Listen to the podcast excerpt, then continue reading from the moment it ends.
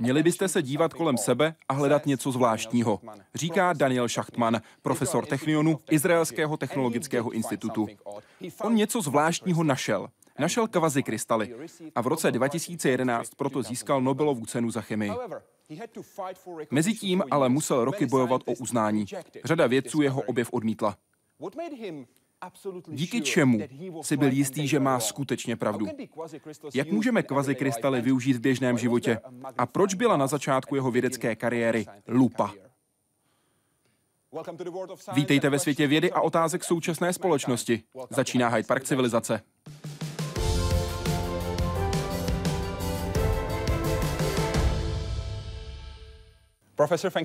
Pane profesore, moc děkuji, že jste přijal pozvání do Hyde Parku civilizace. Je mi potěšením. V Ostravě jste hostem Melting Potu Colors of Ostrava. Líbí se vám tu?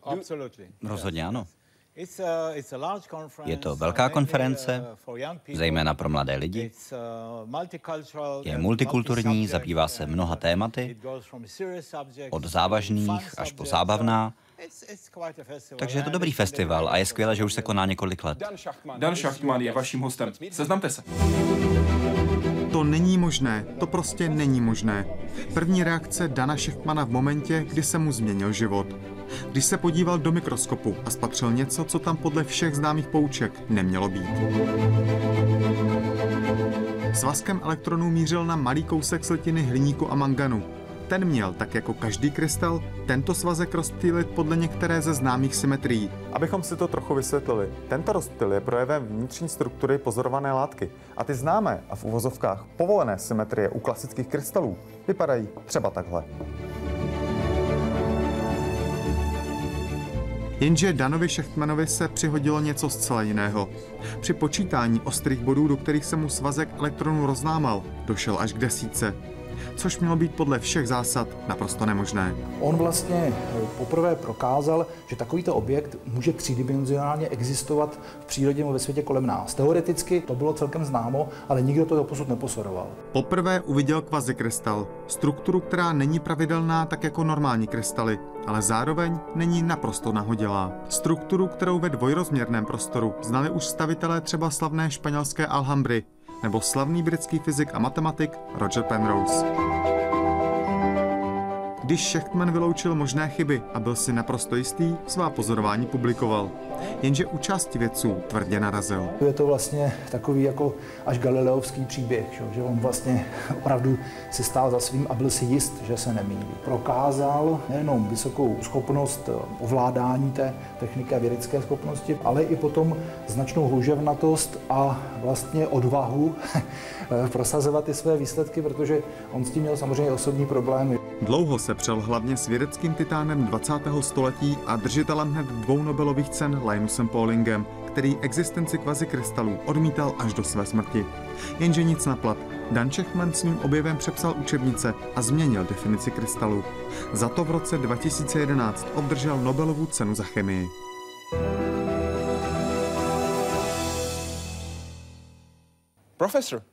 Pane profesore, jak to vypadá uvnitř krystalu? Dobře. Řekněme si nejdřív něco o krystalech. Co jsou krystaly? Jak víte, všechny materiály ve světě jsou tvořeny atomy. A u krystalů jsou nějak uspořádané. A obvykle jsou uspořádané, převážně jsou uspořádané periodickým způsobem, zhruba jako dlaždice na podlaze. A já jsem našel nový typ krystalů, které jsou uspořádané, ale ne periodicky, místo toho kvaziperiodicky. Pokud si to chcete představit, představte si dvourozměrný místo trojrozměrného předmětu.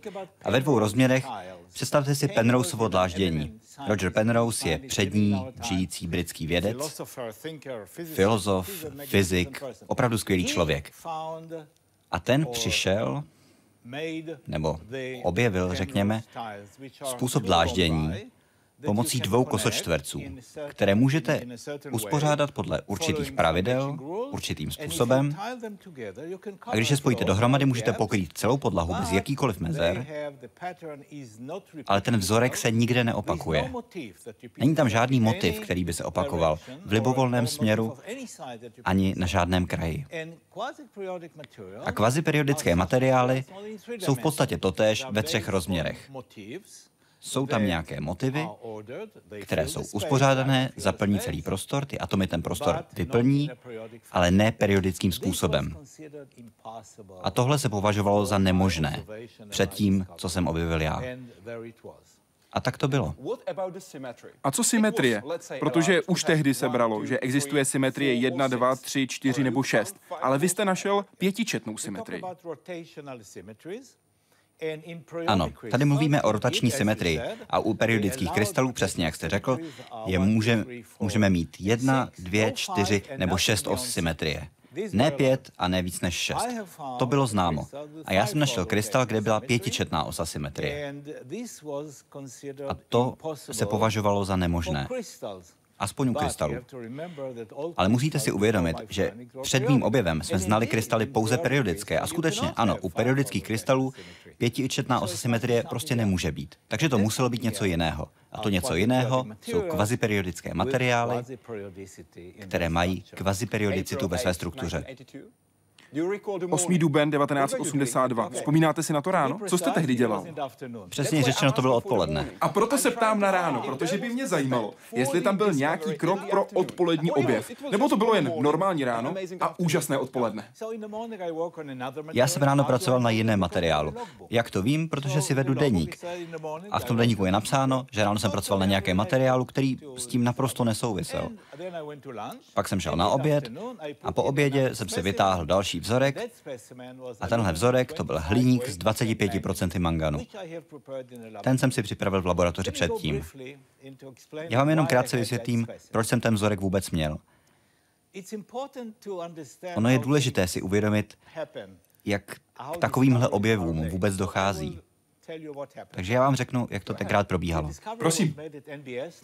K tomu objevu došlo v NBS, ve státním úřadu pro standardy, kde jsem pracoval dva roky, když jsem si vzal první pauzu od Technionu, protože my každý sedmý rok máme právo si vzít dva roky pauzu a pracovat někde jinde. Já jsem využil té příležitosti a později vám řeknu, proč jsem si vybral právě NBS. To je také důležité. Když jsem tam přijel, tak můj budoucí kolega mi řekl, tady si připravíš vlastní vzorky rychle z tuhlých slitin. Proč? Protože DARPA, která můj výzkum sponzorovala, chtěla, abych vyvinul slitiny pro použití v aeronautice, hlínkové slitiny. A to použitím rychlého stuhnutí. To byl základní výzkum. Ten plán byl aplikovaný výzkum. Vyvíjet hliníkové slitiny rychlým stuhnutím pro uplatnění v aeronautice. Já jsem to ovšem vzal a přenesl to trochu víc k teorii, trochu víc k čisté vědě. Ale to děláme všichni. To dělají všichni vědci. My jsme placeni za to, abychom něco udělali, což je aplikovaný výzkum ve většině případů, ale my se zároveň věnujeme i té opačné straně vědy. Ve vašem případě jste využil speciální transmisní elektronový mikroskop. Ano. A měl jste hned několik pokusů. Začal jste se slitinou hliníku a železa. Ta ale nebyla stabilní. Když jsem přijel, můj kolega mi řekl, než si připravíš svoje vzorky, my už tady nějaké máme. Máme slitiny hliníku se železem. Máme jich celou řadu. Začni s tímhle a až pak si připravíš vlastní vzorky. A já jsem si říkal, tohle je skvělý nápad, protože už první týden můžu být u mikroskopu, mám nějaké vzorky. Když říkám mikroskop, myslím transmisní elektronový mikroskop. A tak jsem začal pracovat a našel něco zajímavého. Protože jedna z těch fází, kterou jsme zkoumali, tam měla ve struktuře šest atomů hliníku a jeden železa. Ta byla známá, ale tahle konkrétní fáze není stabilní. Můžete ji vytvořit rychlým stuhnutím, ale není stabilní. Tak jsem si řekl, chtěl bych si vytvořit jinou sérii slitin, velmi podobnou, ale s nějakým jiným transitním kovem kde bude šest atomů hliníku a jeden kov, nějaký jiný než to železo. A aby to bylo stabilní, vybral jsem si mangan. Pro ten aplikovaný výzkum jsem vytvořil slitiny s jedním procentem manganu, se dvěma, se třemi, se čtyřmi, s pěti procenty. To ještě mohlo být užitečné. Nad tuhle hranici už to užitečné není. Ale čistě z vědeckého zájmu jsem vyrobil slitiny z 10, 15, 25, 30, 35 procenty manganu. A pak jsem tyto slitiny začal studovat. A zejména hliník s 25% manganu, což je slitina naprosto k ničemu, ale bylo to tam. To byl ten první popsaný materiál s kvaziperiodicitou. A v rozhovoru pro Technion jste řekl, podíval jsem se na ten materiál a zdál se mi zvláštní.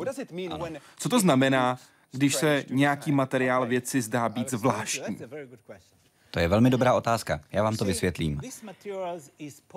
Tenhle materiál je polykrystalický. To znamená, že se sestává z mnoha maličkých krystalů o velikosti asi jednoho mikronu. Takže si to můžete představit, takové malé, ano, něco takového. Jsou opravdu maličké krystalky. A v té konkrétní metodě, kterou jsem používal, takzvané mikroskopii světlého pole, se některé krystaly ukazovaly jako dokonale černé. A to je velmi zvláštní, protože to znamená, že ten krystal rozptýlil proud elektronů tak silně, že téměř nic neprošlo skrz. A takhle černý krystal jsem nikdy v životě neviděl. A říkal jsem si, hm, tohle je zajímavé. Protože já vám něco řeknu. Když Archimedes objevil Archimedův zákon, tak údajně vyskočil z vany a křičel Heuréka. Takhle už to ale neděláme. Jednak protože už se nekoupeme, nikdo už nemá čas na vanu, tak už jsou to jenom sprchy. Ale dnes objev doprovází spíš, hm, co se to tady děje? Nebo tohle by mohlo být zajímavé. Tohle by mohl být začátek objevu. A přesně to jsem viděl. Viděl jsem černé krystaly.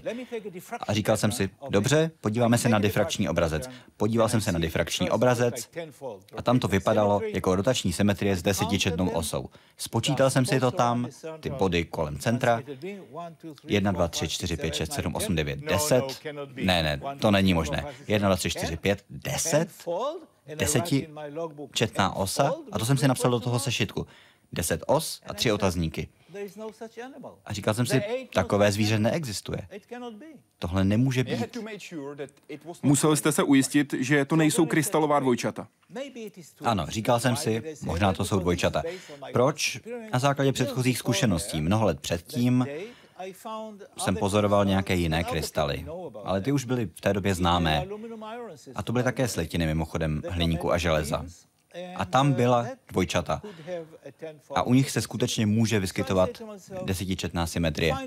Tak jsem si říkal, dobře, najdu dvojčata, zapíšu si to a zapomenu na to, protože to není zajímavé.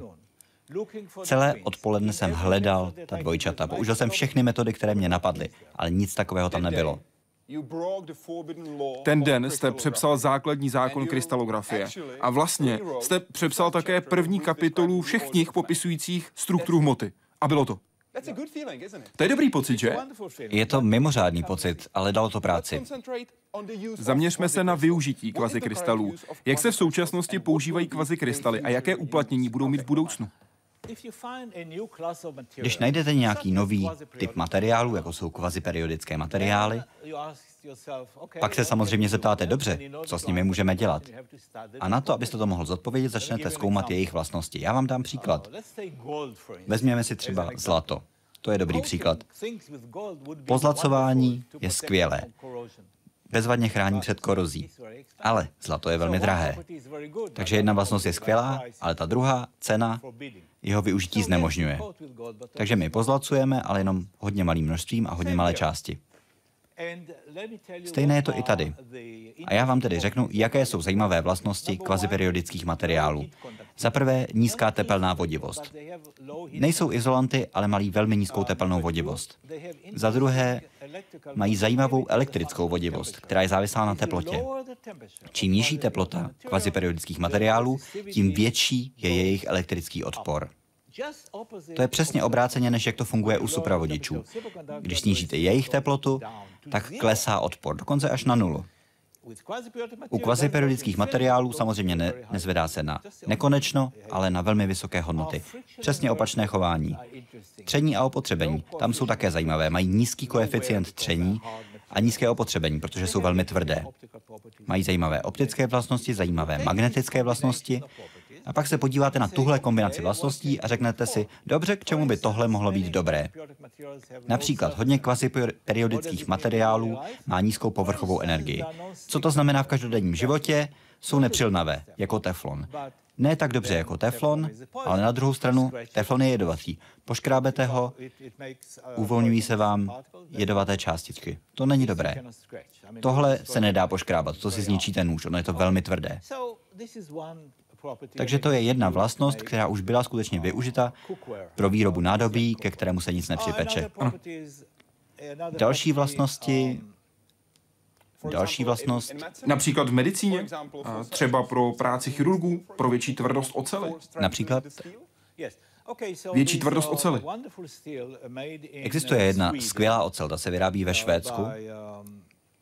Vyrábí společnost Sandvik. A tahle ocel je možná vůbec nejlepší nerezovou ocelí, jakou znám na celém světě. To je ocel, která je posílena kvaziperiodickou složkou. Je to fantastická, fantastická ocel, která se dá použít na mnoho věcí. Třeba na žiletky. A také nekorodují. Ano, nekoroduje. To je nerezová ocel. Nekoroduje a má další velmi zajímavé vlastnosti. Jaké podle vás bude využití kvazikrystalů v budoucnu? Myslíte si, že se rozšíří jejich využití do celého světa jako cesta pro větší tvrdost ocely i jako vylepšení například při přípravě raních vajec?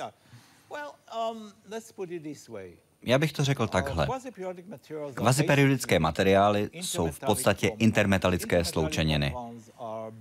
A ty jsou křehké. Takže v praxi se s nimi moc často nesetkáte. Používají se jenom na povrchové úpravy. Takže kvazikrystaly mohou třeba být použity na povrchové úpravy různých jiných materiálů a mohou najít nějaké specifické využití třeba ve výzkumu vesmíru, protože trochu izolují, vedou elektřinu, takže může existovat nějaké konkrétní použití, na které budou velmi dobré. Počkáme si a uvidíme. Věříte v budoucnost kvazikrystalů? Víte, já jsem nedostal Nobelovu cenu za aplikaci. Já jsem dostal Nobelovu cenu za to, že jsem přepsal paradigma krystalografie. A proto mě zajímá váš osobní názor, protože teď jsme v roce 2016. Už je to docela dlouho od objevu v základním výzkumu. A proto se ptám na váš pohled, na vývoj vašich myšlenek a vašeho přesvědčení o využití kvazikrystalů v praxi. Určitě se objeví mnoho dalších aplikací v budoucnosti. Musíme si počkat. Chtěl bych vám ukázat obrázek. Můžete mi říct, kdo je tou kočkou na obrázku? Kdo byl tou kočkou? Na tomhle obrázku je takové symbolické znázornění mých pocitů během prvních dvou let po tom objevu. Vy jste byl ta kočka. Já jsem tam ta kočka, ale z té kočky vyrostl tygr. Ale nějakou dobu to trvalo. Jak dlouho to trvalo, než se z kočky stal tygr? Několik let. Ale během těch prvních dvou let já vám řeknu, co se stalo. Um, já jsem o tom objevu začal mluvit s každým, kdo byl ochotný mě poslouchat. A ta reakce byla, um, řekněme, smíšená. Nejdřív si vezměme ty dobré reakce. To byl třeba můj hostitel, John Kahn, skvělý vědec, zejména v oboru termodynamiky, skutečně vědecká kapacita, nedávno bohužel zemřel. A ten mi řekl, Danny, tenhle materiál nám něco říká. Zkus přijít na to, co to je. Čili on mě podporoval.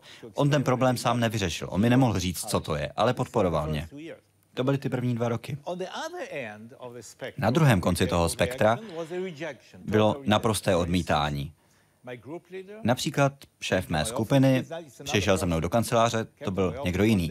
Přišel za mnou do kanceláře, tak se opatrně usmíval, položil mi na stůl knížku a říká, doktore Šachmane, prosím, přečtěte si tuhle knížku a pochopíte, že to, co nám vykládáte, prostě není možné. A já mu řekl, já tu knížku znám, já učím na Technionu, já to nepotřebuju číst. Já vám říkám, můj materiál v téhle knížce není. Tak on si ji vzal zpátky, vrátil se za několik dní a říká, doktore Šachmane, já nemůžu spojovat vaše jméno se svým. Já chci, abyste opustil moji skupinu. Tak jsem odešel. Což byl v podstatě jenom administrativní úkon. Já jsem ani nemusel opustit kancelář, nemusel jsem opustit laboratoř. Musel jsem najít nějakého jiného vedoucího skupinu, který by se vědeckého sirotka ujal, takže místo, abych patřil na tenhle sekretariát, jsem patřil na jiný sekretariát a život pokračoval. Ono ho to nijak zásadně neovlivnilo. Já si ani nepamatuju, jestli jsem to tenkrát řekl ženě. Jestli je to nějaká velká událost. Dnes to vypadá jako velká událost. Ale všechny ostatní reakce byly někde mezi. Od podpory až po naprosté zamítání. Když mluvíte o vedoucím vaší skupiny, byl to váš přítel? Přítel? On byl vedoucí skupiny, přítel to nebyl. Přiznal někdy svoji chybu? Přišel někdy a řekl, měl jste pravdu? Já vám něco řeknu. On odešel. Nedlouho po tom objevu. A vlastně už se mi nikdy neozval. A také před pár lety zemřel. Takže vlastně nevím, jaká byla jeho reakce. Tohle je ten skutečný test. Řekl jste v rozhovoru pro focus.technion.ac.il a to konkrétně v únoru 2012. Pokud si věříte, poslouchejte ostatní, ale nenechte se jimi odradit, pokud nejste přesvědčeni, že oni mají pravdu a vy se mílíte. Samozřejmě. Díky čemu jste si byli jistý, že máte pravdu a oni se mílí? To proto, že já jsem byl profesionál. Já jsem byl expert na elektronovou mikroskopii. A oni ne? Všichni ti lidé, kteří mě odmítali, experty nebyli. Vezměme si pana profesora Linuse Paulinga, možná nejvýznamnějšího chemika 20. století, rozhodně ve Spojených státech. Praotec americké společnosti chemiků, její dlouholetý předseda, On měl stovky tisíc následovníků a všichni z nich byli skvělí vědci. On byl jak slunce na nebesích v celém oboru chemie ve Spojených státech i na celém světě. Ale já byl odborník na elektronovou mikroskopii. On ne. On krystaly zkoumal rentgenem. A ten náš vzájemný spor vypadal tak, že on prohrál už na samém začátku, protože on nemohl zopakovat můj experiment. Každý, kdo můj experiment zopakoval s elektronovou mikroskopií kdekoliv na světě, se okamžitě připojil k mé skupině. Takže my jsme od mě jako samotného člověka se rozšířili na skupinu takových avantgardních, předních, hlavně mladých vědců, kteří utvořili veliké společenství. Já stál v jeho čele, ale neustále jsme rostli a navzájem jsme se podporovali. Když je řeč o profesoru Paulingovi, ten řekl, cituji, Dany Schachtman říká nesmysly, nejsou kvazikrystaly, jen kvazivědci. Jak jste mu tehdy odpověděl? Já tenkrát seděl v publiku, já to poslouchal. On to nevěděl, že já tam jsem. A říkal jsem si, dobře, Dobře, mílí se. Já vám řeknu, co si myslím o Linusi Paulingovi. Rozdělil bych to na takové tři fáze, protože ten náš spor pokračoval deset let. Od roku oznámení toho objevu v roce 84 až do konce jeho života, to bylo 1994. Desetileté období, kdy vytrvale tvrdil, že kvaziperiodické krystaly neexistují. V tom prvním období on byl někde tamhle nahoře a já byl asi tak tamhle. To malé kotě tam někde dole. Ten rozdíl byl obrovský. Já nebyl nikdo. Mě nikdo neznal a jeho znali úplně všichni na celém světě. Dostal dvě Nobelovy ceny za chemii a za mír. Velmi důležitý člověk. A plně si to zasloužil. On opravdu výrazně přispěl k tomu, jak chápeme strukturu materiálu a mnoho dalších věcí. On skutečně rozuměl velmi mnoha těm nejzákladnějším konceptům fyziky a chemie. A pak se objevila ta podpůrná skupina. A on postupně přicházel o ty, kdo podporovali jeho stranu. A tak se to kivadlo začínalo obracet na druhou stranu. Pomalu, ale jistě. A v určitý moment Protože já z toho nejdřív neměl dobrý pocit. Protože tady je největší chemik na světě a jeho lidé jdou proti mně. Čili to bylo poprvé a vypadalo to skutečně jako ten obrázek. Ale pak se mi to začalo vlastně líbit. Protože lidé říkali, co se to děje. Polinka, Šachtman se tam někde nahoře hádají. Já jsem si říkal, tohle není špatné, tohle se mi líbí.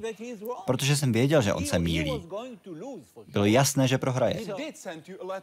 V roce 1993 vám poslal dopis, rok před svou smrtí. Co tehdy napsal? To byl v podstatě konec našeho vzájemného vztahu. My jsme se několikrát setkali už předtím. A mimochodem, každá naše schůzka byla velmi přátelská. Na všem jsme se shodli. Jen ne na kvazikrystalech. Jen ne na kvazikrystalech, ale třeba i na vitamínu C, který on silně podporoval. V tom dopise mi napsal něco jako Vážený doktore Šachtmane, navrhuju, abychom společně napsali článek, bude podepsán Schachtman Pauling, vaše jméno bude první a bude to o kvazikrystalech. A já mu odpověděl zase dopisem, protože v té době jsme si ještě psali dopisy. Napsal jsem, vážený doktore Paulingu, velmi rád bych s vámi napsal článek, ale nejdřív se musíme shodnout na tom, že kvaziperiodické materiály skutečně existují. A on mi na to odepsal, dobře, možná je na tohle ještě brzo. A tím to celé skončilo. A nedlouho potom zemřel. Honza Král se ptá, Pane profesore, od koho vás nejvíc trápila kritika vašeho objevu? Byl to profesor Pauling? Byl to vedoucí vaší skupiny? Byl to někdo jiný, kdo byl proti a vy jste si říkal, tohle je vážně škoda, že právě on nebo ona je proti mně, že se mnou nesouhlasí? Já vám něco řeknu. Ten, kdo je k mé práci zdaleka nejkritičtější, jsem já sám. Já jsem to po sobě mnohokrát kontroloval. Říkal jsem si, dobře, možná jsem udělal chybu. Ty experimenty jsem opakoval mockrát. V té době jsem pracoval na spoustě dalších věcí, takže ne každý den třeba. Jednou za dva týdny, jednou za tři týdny, jednou za měsíc jsem se k tomu zase vrátil. Zkoušel jsem si na papíře rozkreslit nějaký velký model, jak by mohly vypadat ty zdvojené krystaly. Ty nákresy pořád ještě někde mám, ale vůbec nic nefungovalo. Ono to nebylo zdvojené, to jsem prostě věděl. A Linus Pauling velmi dlouho tvrdil, že ano, že to jsou dvojčata. Protože s kvaziperiodickými materiály jdou ruku v ruce iracionální čísla. A Linus Pauling trval na tom, že tam musí být racionální čísla. A když budete trvat na racionálních číslech, tak se nikdy nedostanete k těm iracionálním. Já vám dám příklad. Řekněme, že někdo, nějaký student, řekne profesorovi, vážený pane profesore, říkám vám číslo pi, což je poměr obvodu kruhu k jeho průměru, je racionální číslo. Profesor říká, dobře, to je zajímavé, ukažte mi to. Tady nakreslím kruh, změřím jeho obvod, změřím jeho průměr, vydělíme a mám racionální číslo. Profesor říká, ano, to se blíží číslu pí, ale není to ono. Student říká, dobře, není problém, nakreslím větší kruh. Zase ho změřím, vydělím a profesor říká, ano, to jste ještě blíž, ale ještě pořád tam nejste. Když budete měřit a dělit dvě čísla, nikdy nedojdete k iracionálnímu číslu. Už z definice. A přesně to udělal Linus Pauling. On vytvářel stále větší a větší modely, kterými se pořád přibližoval a přibližoval té kvaziperiodicitě, ale nikdy se k ní nemohl dostat, protože trval na tom, že to musí být periodické. Ony existují materiály, které dodržují ta pravidla, která navrhl Linus Pauling. Říkáme jim aproximanty. Existuje jich velká skupina, jsou to aproximanty, protože jsou skoro kvaziperiodické. Blíží se tomu, jsou to materiály, které jsou skoro kvaziperiodické, ale ne úplně. Jsou periodické. A čím větší měřítko, tím víc se blížíte té kvaziperiodicitě, ale nedostanete se tam. Myslíte si, že skutečně existují přírodní kvazikrystaly? Myslím, že ano, není důvod, proč by neexistovaly. A jsou v takzvaném, v takzvaném meteoritu Chatyrka? Meteoritu... Chatyrka. Jsou ve vesmíru. Některé k nám mohou přicházet v meteoritech. Jak víte, meteority se velmi rychle zahřejí, část se jich odpaří, podle toho, z čeho je ten materiál vyroben, přistanou na Zemi a dojde k rychlému stuhnutí. Takže není důvod, proč by v nich nemohly existovat kvaziperiodické materiály. Já jsem přesvědčen, že kvaziperiodické materiály jsou všude ve vesmíru. Zamyslete se nad tím, kolik planet ve vesmíru je. To je ohromné číslo. Musí tam existovat. Jestli je máme tady na Zemi, to je nutné ještě dokázat. Já vím o tom oznámení, četl jsem ty články, hodně se o tom psalo, ale žádný vědec to zatím nepotvrdil. Ty zprávy se objevily v roce 2009 a v roce 2011. Zmiňuji konkrétně zprávy, které je možné najít i na webu. Ty také tvrdí, že kvazikrystaly byly nalezeny v pohoří Koriak na východě Ruska. Zaměřme se na Nobelovu cenu. Pane profesore Schachtmane, co první vás napadlo, když jste se dozvěděl, že jste dostal Nobelovu cenu? To bylo, myslím, 5. října 2011 v 11.15 dopoledne v izraelského času. Ve Švédsku to bylo čtvrt na 11. Já si sedím v kanceláři u počítače, zazvoní telefon, já jsem se na něj ani nekoukal, jenom jsem ho zvedl, Medabe Dany, tady Dany, Halo, tohle je Švédská královská akademie věd. Prosím, nezavěšujte, máme pro vás velmi důležitou zprávu. Tak jsem se zvedl od počítače a říkám si, sakra. A pak mi to oznámili, několik důležitých lidí z té švédské královské akademie, její ředitel, několik dalších lidí, pak jeden vědec, kterého jsem znal ze švédské akademie, ten mi říkal, Dany, tohle je nádhera, gratuluju a tak dál. A pak řekli, nikomu to neříkejte, půl hodiny, my to za půl hodiny zveřejníme. Tak jsem všeho nechal a jenom jsem tam seděl u stolu, zíral jsem na podlahu a říkal jsem si, a co bude teď? A v hlavě jsem si přehrával spoustu různých scénářů toho, co se může stát, které byly tak daleko od pravdy, že je to až neuvěřitelné. V jakém směru? Protože já jsem si říkal, teď mi začnou chodit pozvánky do celého světa, bude nějaká oslava, asi přijdou nějaké květiny a lidi budou gratulovat. Ale ta realita byla asi desetinásobná proti tomu, co jsem si představoval. Místo tří kytic mi jich přišlo třicet. Teď si to představte, dostanete 30 kytic. Co s nimi budete dělat? Potřebujete vázy, potřebujete 30 vás.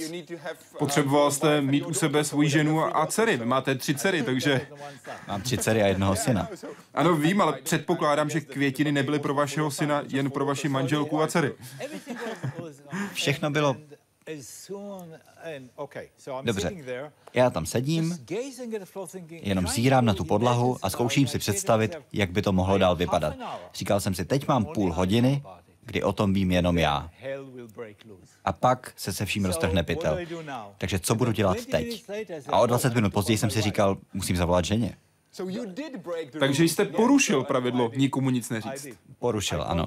Zavolal jsem manželce a ona je profesorka na univerzitě, na jiné univerzitě. Já jí říkám si sama, ona, ne, mám tady studenty. Říkám, zbav se jich. Potřebuji ti říct něco důležitého. Dostal jsem Nobelovu cenu za chemii. Ona, co? Říkám, jo. Tak ona okamžitě šla do počítačového centra své univerzity, aby se mohla na to oznámení podívat. Když já se zkusil přihlásit, tak už to nešlo, protože všechno už bylo plné. A pak bylo to oznámení a já jsem věděl, je 11.45, teď to oznamují, ještě pořád je ticho, ještě pořád tu sedím, čekám, co se bude dít. A o několik minut později najednou slyším jako bíci v Pamploně. Všichni běží k mé kanceláři, slyšíme na té chodbě, dveře se rozletí. Hádám, že nikdo neklepal? Ne, nikdo neklepal. Jenom vlétli dovnitř vtrhli tam a wow, a byla velká oslava. Pak přišel ředitel Technionu a řekl, dobře, uspořádáme tiskovku asi za dvě hodiny. Protože oni na to už byli připraveni, na tu tiskovou konferenci, už mnoho let. Oni jenom čekali a pak to přišlo. Všechno bylo připraveno, byla připravená místnost, věděli, komu mají zavolat, všechno bylo připravené. Takže pak byla ta tisková konference. A ředitel Technionu říká, nejděte tam, nechoďte, protože lidi vás budou zastavovat. Vemte auto, jeďte tam. Já říkám, tam se nedá zaparkovat. To je jedno, nechte to před dveřmi, my to vyřešíme. Tak jsem tam šel a pak byla ta tisková konference a to bylo velmi zábavné. a je to celé zaznamenané, protože se to vysílalo v televizi. Tam byly dvě skupiny lidí, byly tam fotografové a novináři z celého světa. Ti fotografové začali a bylo to cvak, cvak, cvak, cvak, cvak, takhle jich tam stála celá řada a my jsme tam také byli, já, ředitel Technionu, jeho zástupce, vpravo moje žena, můj syn, jedno z noučat, takhle jsme tam seděli a oni cvak, cvak, cvak, cvak, protože ty moderní foťáky nafotí, nevím, tři tisíce obrázků. Ta paměť je obrovská. Takže každý si fotil těch svých tři tisíce obrázků. Já jsem se na ně koukal a říkal jsem si, já vypadám pořád stejně, co tady fotíte. Cvak, cvak, cvak. Nemělo to konce. Nakonec ten moderátor říká, dobře, pánové, prosím, odejděte, teď začne rozhovor. Nikdo se ani nehnul. Já cítím nějaké vzrušení po mé pravé ruce, kde seděl ten ředitel Technionu. O několik minut později říká, pánové, dobře, končíme. A zase se nikdo nehnul. Říkám řediteli, mám to převzít? A on říká, ne, počkejte ještě chvíli. Ale po minutce říkám, dobře, vstal jsem, říkám, pánové, tohle je konec téhle části, vy teď prosím jděte pryč a po rozhovorech s novináři se můžete vrátit a můžete si fotit kolikrát chcete. Já tady na vás počkám. A všichni odešli. A teď jsou na řadě novináři. A začnou mluvit tři na jednou. Já říkám, pánové, tady jste na Technionu a v Technionu mluvíme jeden po druhém. Teď vy. A pak už byl všude pořádek.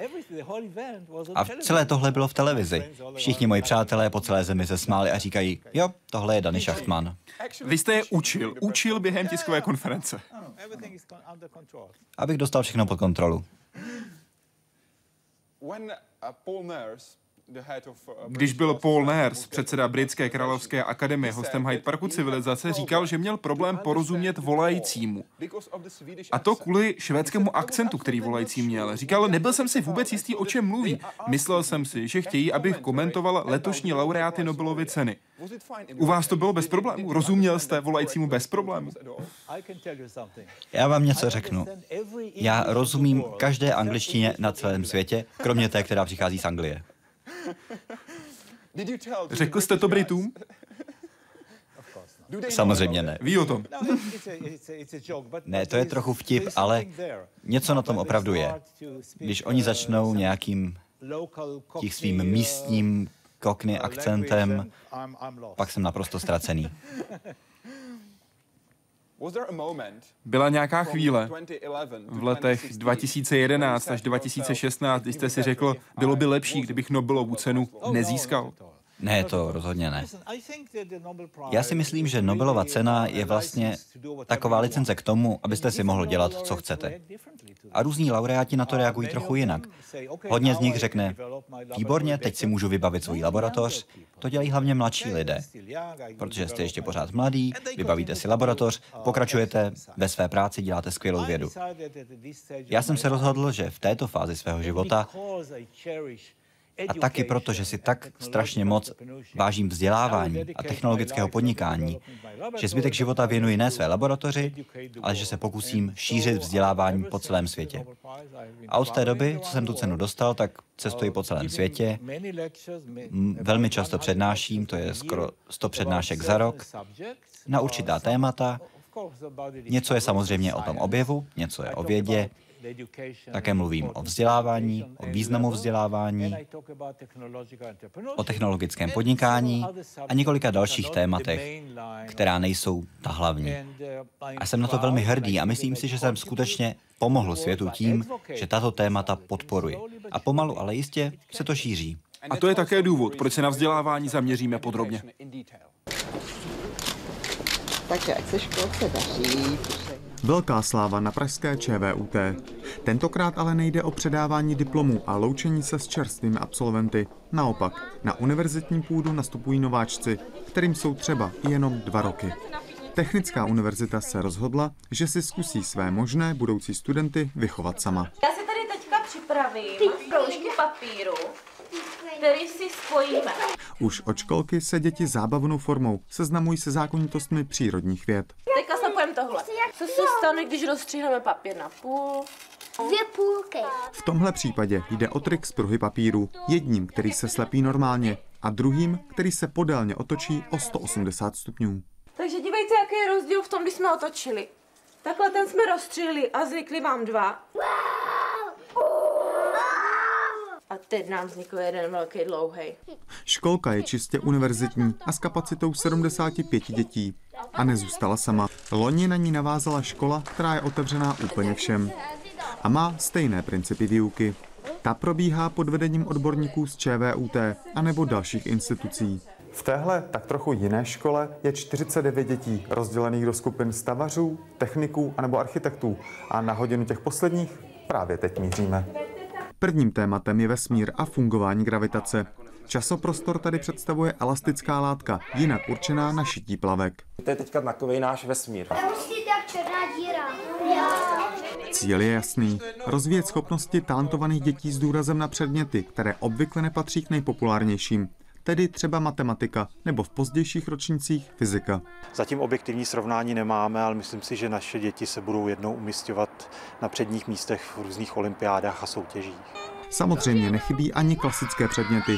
Podstatné je ale zaměření na experimenty, pokusy a vlastní iniciativu.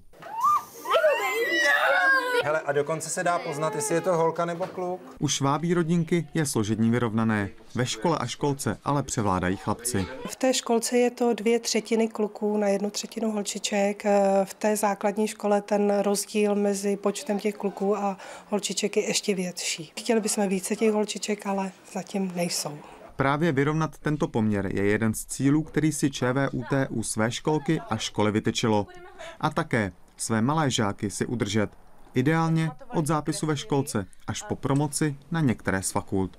Jaroslav Zoula, Česká televize. Zaměřme se na ten úplný začátek a místo, kde začít učit, kde začít děti učit. Pane profesore, jak přilákat mladé k vědě? Jak malé děti bychom měli začít lákat pro vědu?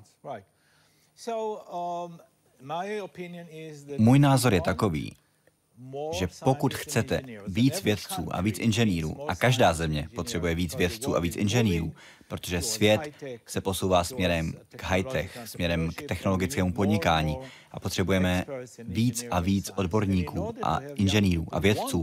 A aby se mladí lidé chtěli stávat inženýry a vědci, je nutné začít je informovat o vědě už ve velmi raném věku. Jak raném, ptal se mě starosta Haifi, když mě slyšel v rádiu. Říkám, ve školkách. On říká, ve školkách? Udělal byste to v Haifě? Já říkám, ano, podpoříte to? On řekl, podpořím. A tak jsme zahájili projekt, výuky vědy ve školkách v Haifě pro děti ve věku pěti let. A to je skutečná věda. To je jeden projekt. Jak to vypadá v praxi? Mohl byste ten projekt popsat podrobněji, prosím? Kdo učí a jaké pokusy dělají v mateřské škole pětileté děti? Ti učitelé jsou stejní, jako jsou ve školce, ale my jim předáme tu vědu. My jako skupina vědců, která je v, ve vědeckém muzeu v Haifě, u nás projdou nějakým školením a ty informace mají pak předat těm dětem, což funguje jenom částečně, protože ti učitelé to neúplně chápou, ono je to pro ně někdy trochu těžké, je ještě těžší to pak vysvětlovat. Něco se při tom přenosu trochu ztratí. Ale začali jsme se 60 školkami, asi před třemi lety, teď jich máme 30. Ale tenhle projekt nám dal v Haifě skvělou příležitost, že jsme mohli otevřít vědecké školky, což jsou opravdu školky, kde se věnujeme vědě. Teď už jsou tři, doufám, že jich bude mnohem víc, doufám, že se to rozšíří po celé zemi. To je takový model nejenom pro Izrael, ale pro celý svět, protože to funguje. Tam máme skutečné vědce, kteří děti učí a je to fantastické. Ta struktura je fantastická, děti jsou fantastické a učitelé jsou fantastičtí. Během vaší přednášky jste včera tady v Melting Potu říkal, že jste zažil jeden konkrétní okamžik, ve kterém jste byl na svého malého syna tak pišný. Jeden z nejšťastnějších okamžiků vašeho života, tak jste to popsal. A to byl okamžik, kdy on řekl, to není možné. Proč? Víte, můj syn, abych vám řekl, jak ten příběh končí, on je fyzik, studuje postdoktorát na Stanfordu, teď dostal nabídku z Technionu, aby se stal profesorem, takže se z Kalifornie bude vracet do Izraele za nedlouho. Je ženatý, má čtyři děti. Ale když mu bylo pět, on byl velmi bystré dítě. A my jsme mluvili o vědě, skoro pořád. A jeden den se na mě podíval a říká, to nemůže být. A já jsem měl takovou radost. Já jsem měl obrovskou radost. Protože to znamenalo, že on nad tím, co jsem mu říkal, skutečně přemýšlel. Investoval do toho svůj čas a já mu říkám, výborně, poslouchej, já ti vysvětlím něco, co ještě nevíš a pak uvidíš, že to možné je. Vysvětlil jsem mu to, on se na chvilku zamyslel a pak říká, dobře, ano, v tom případě to možné je. Já jsem měl takovou radost. Ne proto, že se mnou souhlasil, ale protože se mi postavil. To bylo nádherné. Vždycky je potřeba spochybňovat. Vidíte tu paralelu? On řekl, to nemůže být, když mu bylo pět a hájil svoji pozici.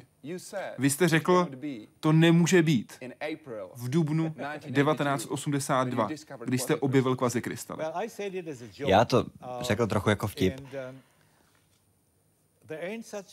Já jsem řekl, takové zvíře neexistuje. To jsem si tenkrát řekl. V hebrejštině. Ein kazo. Protože tahle kombinace nebyla povolená. A tak jsem začal na tomhle tématu pracovat. To nemůže být, to nemůže být. Otec a syn. Dostal Nobelovy ceny? Aha. Můj syn ale se dočkal vysvětlení za minutu.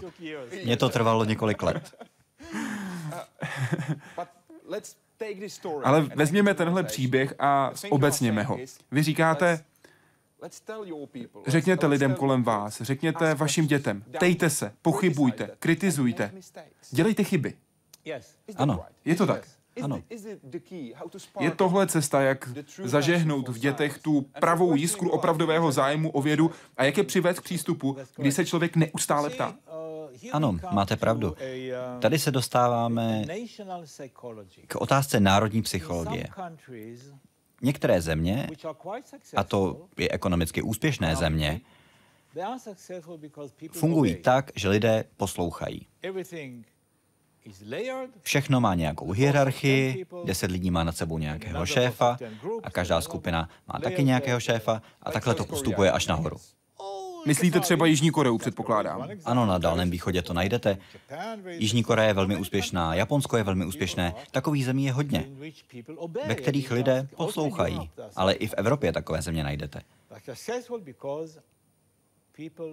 A ty fungují, protože lidé poslouchají. Ale jsou jiné země, které jsou úspěšné, protože lidé neposlouchají. A to je třeba Izrael.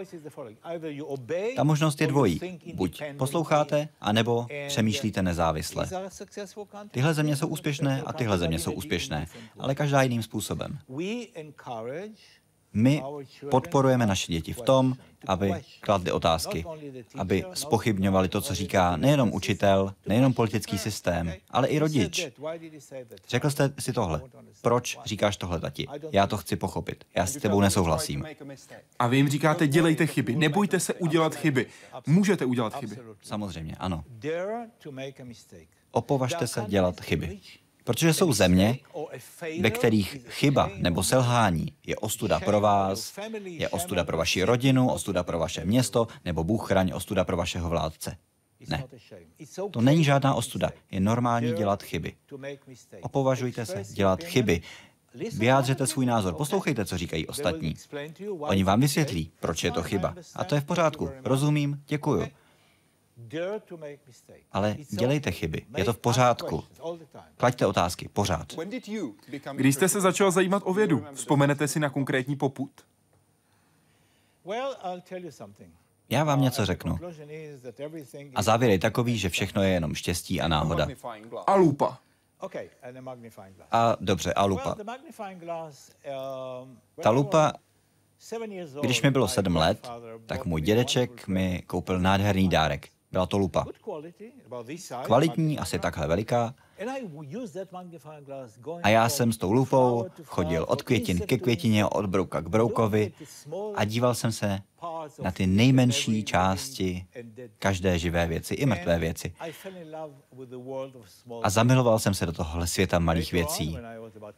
Později, když mi bylo asi deset, tak učitel ve třídě řekl, máme ve škole mikroskop. Já říkám, můžete ho přinést? No jasně, jasně.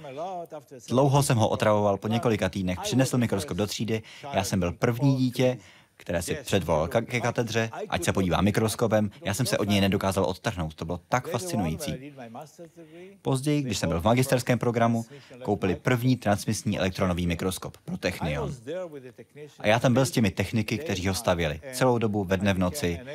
A stal jsem se odborníkem nejenom na to, jak ho používat, ale také na to, jak vypadá teorie mikroskopie, věděl jsem, jak ho spravit, když se rozbije. Takže jsem se stal odborníkem na mikroskopii. A to znamenalo, že jsem pak mohl učit studenty téma elektronové mikroskopie. A tak jsem se stal odborníkem.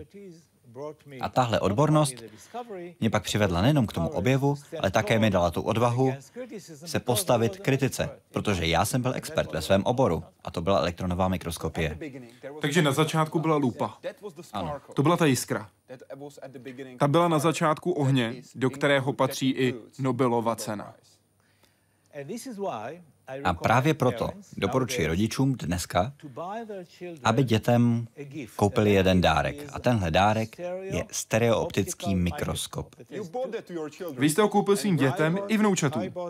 Já jsem ho koupil všem svým vnoučatům. Všechna moje vnoučata mají stereomikroskopy.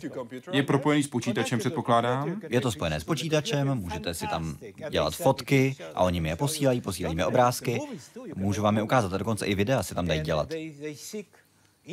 A oni hledají brouky venku, ty si pak přinesou pod mikroskop, koukají se na ně, vezmou třeba vodu, která stála někde v louži a vidí tam, tam ta zvířátka, jak se tam hemží. A to je fantastické. Podle mého názoru, protože mě tohle přivedlo k vědě, tak i moje vnoučata to přivede k vědě. Aspoň doufám. Někdy vnoučata hlásí, mám jedničku. A vaše vnoučata hlásí, mám brouka. A vy z toho máte radost. Oni jsou velmi hrdí na to, že dostanou brouka pod mikroskop. Takže jakmile slyšíte, mám brouka, tak si říkáte, to je úžasné, najdi dalšího. Víc brouku, víc brouku, je to tak?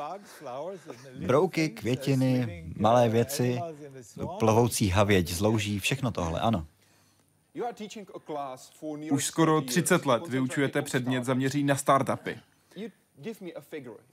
Můžete mi dát číslo popisující vzdělání a číslo popisující podnikání? Samozřejmě, ano. Před 29 lety jsem zahájil předmět na Technionu, který se jmenuje Technologické podnikání. Když jsem s tím začal, tak to byla v Technionu vůbec největší přednáška. Já jsem to vypsal pro 600 studentů, což je hodně vysoké číslo, protože to byla maximální kapacita největší auly, kterou v Technionu máme. A přišlo 800 lidí a seděli na schodech, to bylo skvělé. A ten předmět učím těch 29 let. Proč jsem ho zahájil? Protože jsem si myslel, že technologické partnerství je klíčové k míru a prosperitě celého světa a že je klíčem k úspěchu každé země. Já jsem chtěl, aby si studenti mohli říct, tenhle člověk začal od nuly, já mám taky nulu, tak to zvládnu taky. To se dá. Ta dnešní situace v Izraeli je taková, že jsme národ startupů. Každý moment máme v této zemi asi pět tisíc startupů, což je obrovské číslo. Na zemi, kde žije nějakých 8 milionů lidí. Úplně poslední věc, a není to otázka, je to jen jméno. Cyrus Smith. Kým je pro vás tenhle muž? Cyrus Smith byl můj idol, když jsem byl kluk. Já jsem četl román Žila Vernata Úplný ostrov znovu a znovu. Když lidem říkám, že jsem to četl 25krát, tak si ani sám nevěřím, protože je to hodně tlusté. Ale je to pravda. Já jsem to opravdu četl znovu a znovu. Můžete mi ocitovat jednu větu, já vám tu knížku otevřu a řeknu vám, kde je. Já to znám skoro na spaměť. A Cyrus Smith byl inženýr, který vedl skupinu lidí, ta stroskotala na ostrově a on dokázal vyrobit naprosto cokoliv z toho, co na ostrově nalezl. Uměl vyrobit kovy, uměl najít jídlo Uměl vytvořit úplně všechno. A já jsem chtěl být jako on. Já jsem chtěl umět vyrobit všechno. Z ničeho. Z toho, co máte k dispozici. Skoro z ničeho. A já chtěl být jako on. On byl můj idol.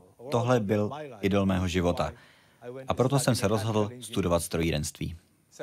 Říká Dan Schachtman, který byl hostem Hyde Parku civilizace. Moc děkuji. Bylo mi potěšením.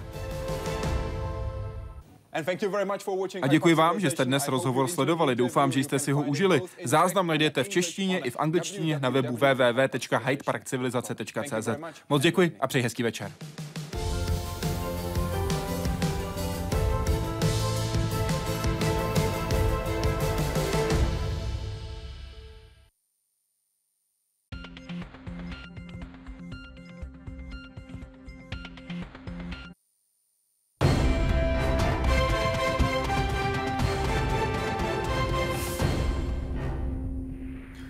V 21 hodin jsou připraveny další zprávy. Vítám vás u nich. Dobrý večer. Předseda senátorského klubu starostů a nezávislých Jan Horník žádá, aby se Senát při nejbližší příležitosti zabýval podpisem předsedy komory Štěcha pod prohlášení